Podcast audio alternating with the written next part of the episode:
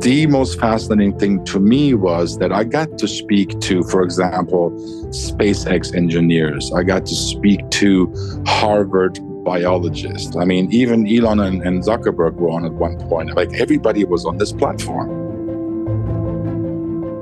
Welcome to a new episode of Most Memorable Journeys.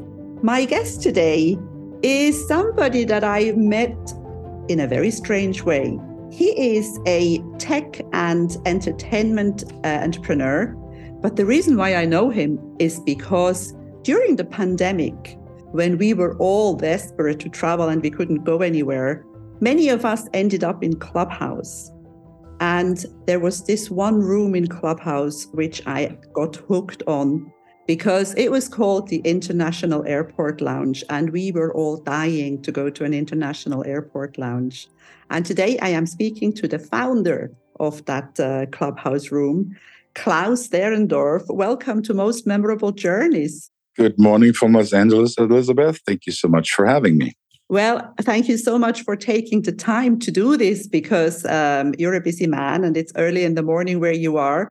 But um, I have been thinking about you so many times because so many times I have had guests on my podcast who I have met in the International Airport Lounge. What gave you the idea? How did this come about? Yeah, thanks. It's it was a really fascinating and, and wonderful social experiment, so to speak. Um, obviously, the pandemic was so unexpected. You know, we are as humans, we are social beings, right? We, of course, besides our immediate circle of friends and colleagues, we like to go out and, meet people, engage with new people, go to conferences, events, and we travel. And you know, this app Clubhouse was emerging in in um, late 19 and then 2020. And I was, you know, invited. At that time, you had to be invited. So a friend of mine invited me, and I checked it out. And I was listening to, you know, all kinds of audio discussions going on. And at the time, this was a new format, right? They called it social audio rather than, you know, tweeting or Instagramming or using Facebook. People could actually speak and converse about whatever subject they chose and I thought it was great. Um, but as you probably remember, there were a lot of discussions, you know, um, about people selling products, you know, uh, services. There was a lot of, if I may say so, you know, shady hustles going on, and yes, people indeed. were pitching. People were pitching anything in the world you can think of. Now, on one hand, we had to be mindful of the fact that you know a lot of people did lose work in the pandemic and they probably had to come up with new ways to generate income make a living that's all fine but i i kind of wanted to i, I thought about who you know what kind of place would i like to go to to meet interesting people and an international airport lounge i thought was like the closest sort of concept that I could think of. Because when we travel, you know, we have a layover, let's say in a major airport, we walk into a lounge, we sit down at the bar, we meet random people from around the world, most likely well traveled professionals who are, you know, who have knowledge of the world geopolitically, who understand culture and humanity. And I thought that would be a great experiment. So I started this club. I called it the International Airport Lounge and people started coming and next thing you know we were building one of the most incredible communities on clubhouse it grew very quickly and in the beginning there was actually a period where this room was open i think for five or six weeks nonstop because we had members coming in oh, from every con- from every every continent and every time zone and that would take over hosting and it was just absolutely fantastic. And so a lot of us uh, were up around the clock in these rooms. And you obviously were a big part of this because i remember you were always present when when cyprus woke up in the morning you were on. And we i remember we had some fantastic conversations. So thank you for your support of course Oh my God, thank you for doing it because, you know, I, I was a tour guide when I was young and I was a conference interpreter and I was traveling all the time. In 2019, I had left Cyprus 19 times.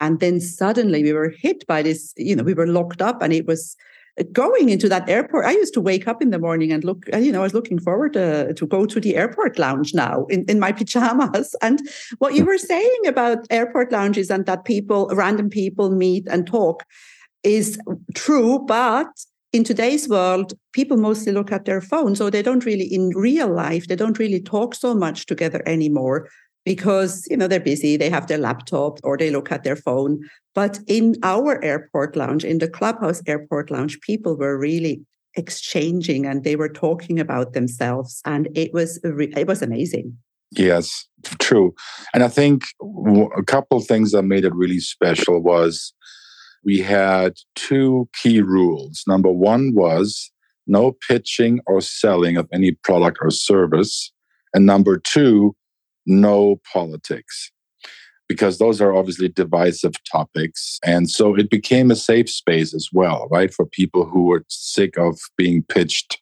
whatever product or service, they can come and they talk about where they travel to. We talked about, I mean, some geopolitical issues. We spoke about what's happening in other countries. The most fascinating thing to me was that I got to speak to, for example, SpaceX engineers. I got to speak to Harvard biologists. I mean, even Elon and, and Zuckerberg were on at one point. Like everybody was on this platform. And these are people that as much as we try if even if we traveled nonstop, we would probably not meet them in real life. And that that reach, I think, was absolutely incredible. It was indeed, and I just want to mention here that um, there people start or later on people started meeting in person, and I just very recently had a conference here in Cyprus for the Global Women Club Cyprus, and one of the ladies who I met in the in the International Airport Lounge, Martina Kwan, traveled from Los Angeles to Cyprus for two days to attend my conference, and we had met in the airport lounge. I mean, this this is incredible. Now, Klaus, I want to come back to the airport lounge later, but I want to talk a little bit about because you're an interesting person. You are not just the founder of the airport lounge, because you know it's funny because it, it was such an important thing, but it's it doesn't exist. It only exists in in uh, in fiction, but you have created a lot of other stuff. And your name sounds German. You are of German origin, aren't you? Yes, I was uh, born in Germany. My whole family's from there, uh, from a city called Düsseldorf on the west side. We left Germany when I was very young. I was seven years old. My dad worked for a German uh, multinational company. And so when I was a kid, he, he got transferred to Mexico City, so we moved to Mexico. A few years after that, uh, we moved to Buenos Aires in Argentina, and I finished high school there. So my Spanish is probably better than my German at this point. And uh, then I moved to Los Angeles after high school, and uh, I was very passionate about music or since I was very young. And I got into music. Yes, as a kid, I played guitar, played in bands, made some records and toured a little bit. And then later on, moved towards the uh, production side. This was, you know, late 90s, maybe around 2000. We were still selling records and was fortunate to have a very good run in the music industry. Also worked on the TV side, produced some projects for, you know, the X Factors idols and, and the voices of the world. And then technology was really shaping our future, no matter what professions we were in, right? So tech was leading the way. And I got really fascinated with technologies and, you know, these young entrepreneurs, you know, at 18 years old, coding and building software platforms and apps. So I got, um, I sold my uh, music entity and uh, got into technologies and helped build software companies, advising them, raising funds, kind of like in the business development function. And so, yeah, that's been like the last 10 years of my life. And most recently this year, was fortunate to close a new venture. Sorry, close a deal, not close the company, but open a new company, which will enter the Web3 space. It's also music related, but also really giving content creators a new platform into the Web3 space, which is absolutely fascinating. And so that's going to be uh, an exciting period coming up in 2023 and beyond. Amazing. Um, when I go back, you were telling a lot of things now. I have to dig a little deeper. You were seven when you said, because I usually ask all my guests on most memorable journeys, how old were you when you went on a plane for the first time? Do you remember that? Uh, must have been on the plane probably four or five. I remember still living in Germany and we went down to, I believe it was Valencia in Spain on a holiday. I do remember, I actually took a picture of the pilots too. I had a little camera. I do remember that very well. It was very exciting. There's certain things just stay with you, I guess. They do. And then you went to Mexico. Your family moved to Mexico at the age of seven. That must have hmm. been quite obviously a life changing, but maybe also a little shocking experience for a little boy of seven to suddenly leave the environment that uh, he was used to and arrive in a completely different country. How did you feel? Do you remember anything? Absolutely. Oh, it was incredible. It was fantastic only because you grow so much, you know, in a new culture. You learn how to adapt. You learn a new language. Keep in mind, the younger we are, the faster we learn, right? That's no secret. So, um, but I did go to German schools. My parents wanted me and my brother to go to German schools so we could you know, go back to a German university if we so chose. I never did, but my brother did. He went back. But yeah, it was a bilingual school and, and also later on in Argentina as well. So it was challenging because we had to, you know, take every exam in both in English and in Spanish, sorry, German and Spanish, right? So when I graduated later in Argentina on the German school, it was called the Goethe Schule, you know, famous German writer so I got the German high school diploma, which is called the Abitur. Mm-hmm. But I also got the Spanish bachillerato, which is like the Spanish equivalent of a high school diploma. So every test we had to take in, in you know in German and in Spanish, literature and both. So it's fully bilingual and twice the work. And uh, but yeah, it was a fantastic experience you know, me being the blonde kid, but really being a Latino at heart, it's, it's kind of fun. I should be a secret agent, really. Maybe you should. But you know, it's, it's so true because my kids grew up here in Cyprus. And I was, for me, it was very important also that they spoke German. I spoke to them in Swiss German, but I wanted them to speak proper German. And I sent them to German lessons and they did all their exams at the Goethe Institute. And, uh, you know, whatever you have learned, children are sponges and they learn so easily. And it's the best, the, the most uh, comfortable time to learn a language. I am sure that you looked back many times and were grateful that you were given this opportunity to literally, you grew up trilingual. Yes.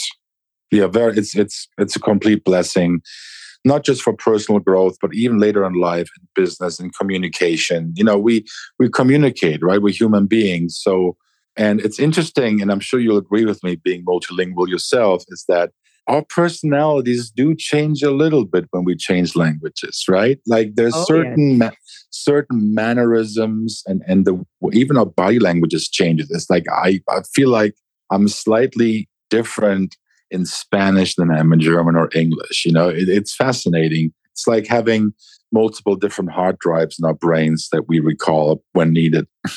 this is so very true. And speaking a language also helps one understand the culture. And I think understanding the world has a lot to do with understanding and respecting other people's cultures and also eliminates racism because you start understanding people so much better when you speak their language and when you start understanding even their you know a little bit of poetry sometimes or the way like here in Cyprus, the the the, the stories, the, the hospitality in Cyprus, all that is connected to language and the way people greet each other and wish each other. And it's the same in every single country in the world. Yes. And it gives you you're absolutely right. And gives you the tools and experience to navigate your way into newer cultures that you haven't been exposed to yet. For example, was it um, five years ago, I uh, went to China. I was negotiating subsidiary for a um, California software company,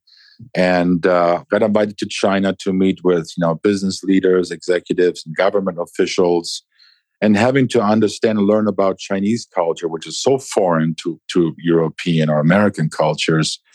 You know, you really have to become the learner, the observer, we call it EQ, right? Emotional intelligence. You have to understand what motivates people, what you know, what are their goals and ambitions, and how do how do you negotiate something where people both get up from the table and they're happy and excited um, and that was a great experience. I mean, I didn't learn any Mandarin Chinese. I was too. I was only there for two weeks, but it was a fantastic experience to actually be able to do business there. Besides, it's a beautiful country. Anyone should go to China. Just leave the politics aside. I know it's complicated, but the country and the culture and history absolutely fantastic, and so is the food. Uh, and that is the same in so so many other places in the world it's mm. politics and very often also religion that uh, that put all these all this stuff in people's minds. It's the media that that uh, you know that all, all, all those stories that that circulate which very often are not true. And and you know it's it's better to go and tr- test it yourself go yourself mm. and find out. And i think one thing that i have learned and i am sure you agree with me at the end of the day despite all the cultures and all the languages we are all the same people. Absolutely. And going back briefly to the International Airport Lounge and Clubhouse, one of the most fascinating conversations took place when we met people from countries that most of us have had not visited and actually asked them, you know, ask the ask that person, hey, how is your country? How do people live? How does it work? And not listen to the media and the press, you know, but talk to someone from Sri Lanka, from Saudi Arabia, from Laos, you name it, right? And just learn from them. And I remember there were several great people who were giving us like a 20 minute referendum on their nation, right? Their people, their culture, their history, their food.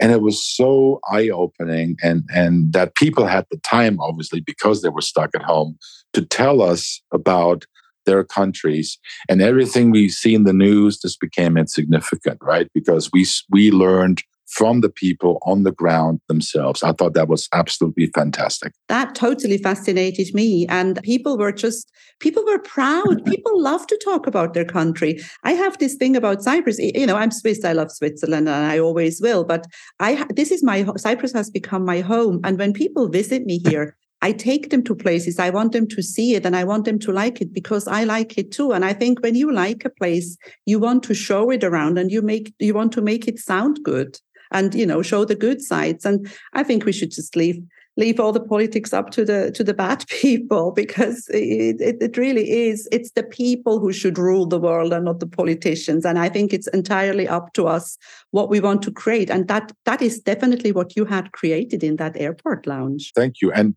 as I'm sure you know, many of us have met up in person. Actually, we started meeting here in LA. Um, I don't know if you remember Karen, Alex, Karima. I know these these names don't mean any, anything to your listeners right now, but there were people that were part of the lounge who were here in Los Angeles, and we actually did meetups during the pandemic where we had to sit outside with masks, but at least we were able to get together and, and meet in person a lot of friendships were made. And over the last two years, many of us have met up in the States, in Europe. Uh, most recently, um, this past June, I was in Croatia, and Tim, British banker who came over from Italy, he, he said he stopped by. Friends in Zurich had meetups, London.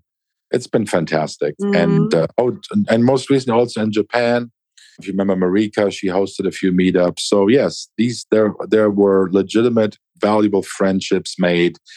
Some of these relationships actually led to business transactions as well, which is really fantastic because that shows you the level, level of trust that was created. And yeah, no, it was completely organic. It was a surprisingly successful social experiment. That's the best yeah, way I can describe I think it. That's per- the perfect way of putting it. And I had serious FOMO because I was missing all this because I was sitting here in Cyprus and I saw you guys meet up in LA and I you have an um, an Instagram uh, account for the International Airport Lounge and I used to see those pictures there and it's fantastic. Um, mm-hmm. Now coming back a little bit to most memorable journeys and and traveling in general, do you where do you like to travel to? Do you go to Germany regularly still, or what, what is your favorite place to go on holidays to? Um, good question. I haven't been back to Germany much. I'm very grateful to have kept the passport. um, but um, My brother lives in Munich, uh, but we usually meet in Spain. Most of my family is actually based in Spain. It's also my second home. I have a rule works really well for me. I want to see at least one new country every year, right? Um, it's challenging because there's over a hundred, and we don't get to live that long usually. So we have to really make an effort to see hopefully one or maybe two places every year. Needless to say, you know, we lost two years of that time frame doing because of the pandemic. So we have we have some catching up to do. But um, generally, for us here from California, I mean, I I do love Europe. I want to spend more time in Europe. I love Spain, Portugal. I love the Mediterranean. Uh, Croatia this year was new for me. I had not been there, so I enjoyed that trip. I was there in late June, early July. I flew to Split and drove north and stayed near a town called Trogir, an old Roman sort of small island fortress, really nice.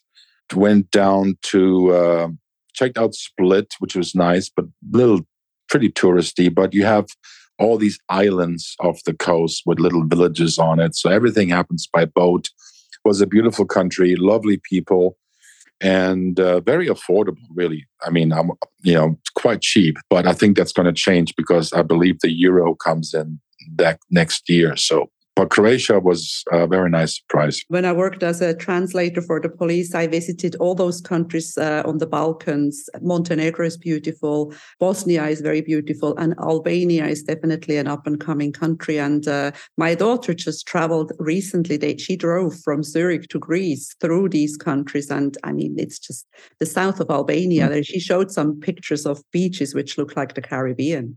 There is still mm-hmm. a lot to do, and you are right. You know, that's a very, very good concept to visit a new country every year. And I do know that there is one country that you also have to visit, and you haven't been to, and that's Cyprus. That is true. I have not been there. I need to make. I'm so embarrassed because I haven't been to Greece yet either. I know it's really bad. But keep in mind, here's the thing, Elizabeth.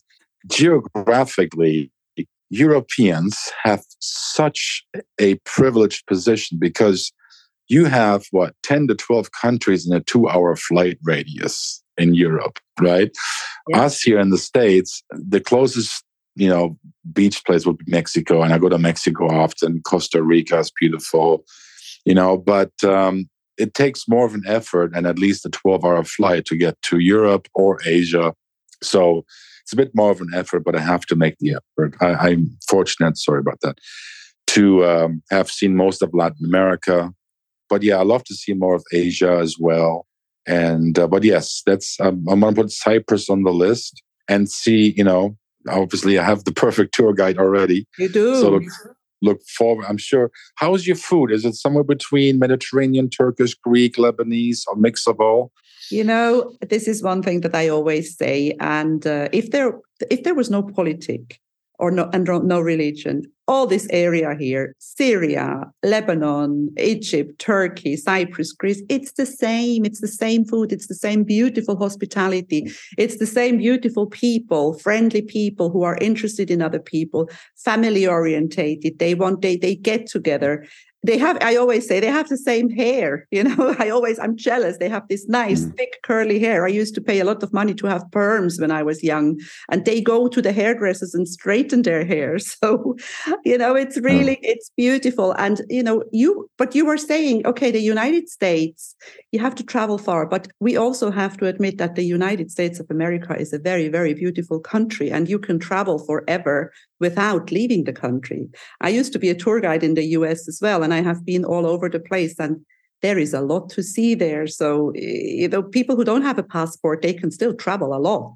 That's very true. I mean, right here where we live in Los Angeles, Southern California, we have the beaches, the ocean, we have the desert, and we have mountains where you can go skiing. Like two hours from here is Big Bear or Whistler, sorry, not Whistler, that's Canada. What am I talking about? it's early, forgive me. I but, understand. Um, so, so, in winter, we can ski, we have the ocean, the beaches, we have the deserts.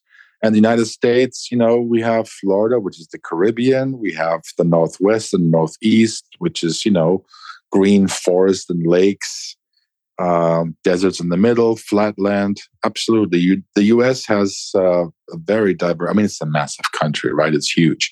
So, yes, a lot of diversity and yeah. good places to visit.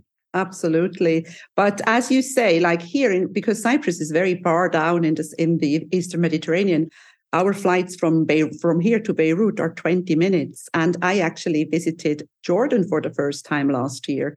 I had never I don't know, it just never happened. And I, I totally fell in love with Jordan. I fell in love with Petra and Wadi Rum and the Dead Sea. There is, and then from here to Cairo and uh, Tel Aviv, it's a, it's a 40 minutes flight. It's an hour and a half to Athens. So if you come into this area, you have to visit several places. It's definitely worth it. That sounds fantastic. I will love that. Um, that's one part of the uh, the uh, the world I have not been to yet. Um, friends from Israel and um, love to go there. Jordan, like I said, stunning. Lebanon, I think, is beautiful as well. Look, anywhere you have olive trees and good olive oil, you're going to find good people. That's true. Everything tastes good when there is garlic and olive oil in it. Isn't that the truth, right? I mean, you, you, if you start the pan with extra virgin olive oil and garlic, it doesn't matter what you put into it, it's going to be amazing. Nothing can go wrong after that.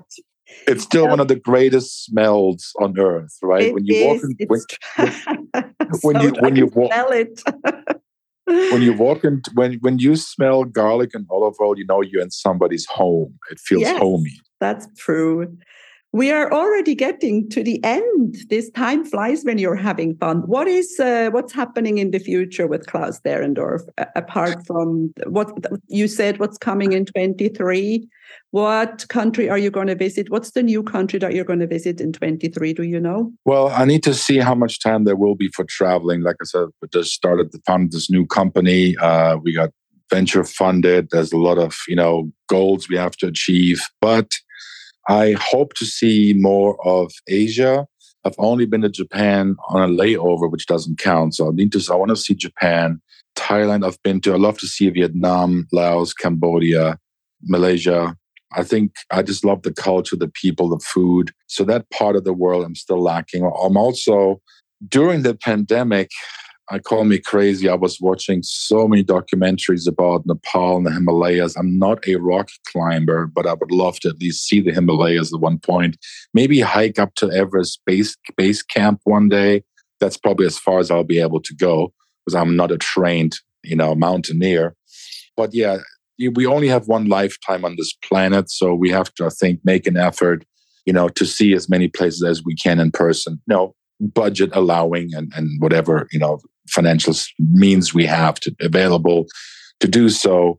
And uh, I think India would be fascinating. And one country I have not seen at all is the African continent, and I think there's a lot to be discovered there as well. Yeah, and there is, of course, uh, and Africa is very, very different. North Africa with Tunisia and um, Algeria, Morocco is very beautiful. And then, of course, there is South Africa, which is absolutely gorgeous. And then when you say that to somebody from Tanzania or from Kenya, they will say, hello, you know, we are there too. There is a lot, uh, uh, it's beautiful. The world is a beautiful place. I think we agree, totally agree on that. And the other thing that I wanted to say, I noticed I, I am not in Clubhouse much anymore. I actually went recently just to have a look what's happening. But the International Airport Lounge is still going, isn't it? Um, I, we haven't had a Clubhouse room in a long time, but uh, we do have a Discord group and we have the Instagram page. So those of us who remained in touch, we are still in touch, as you are through Instagram.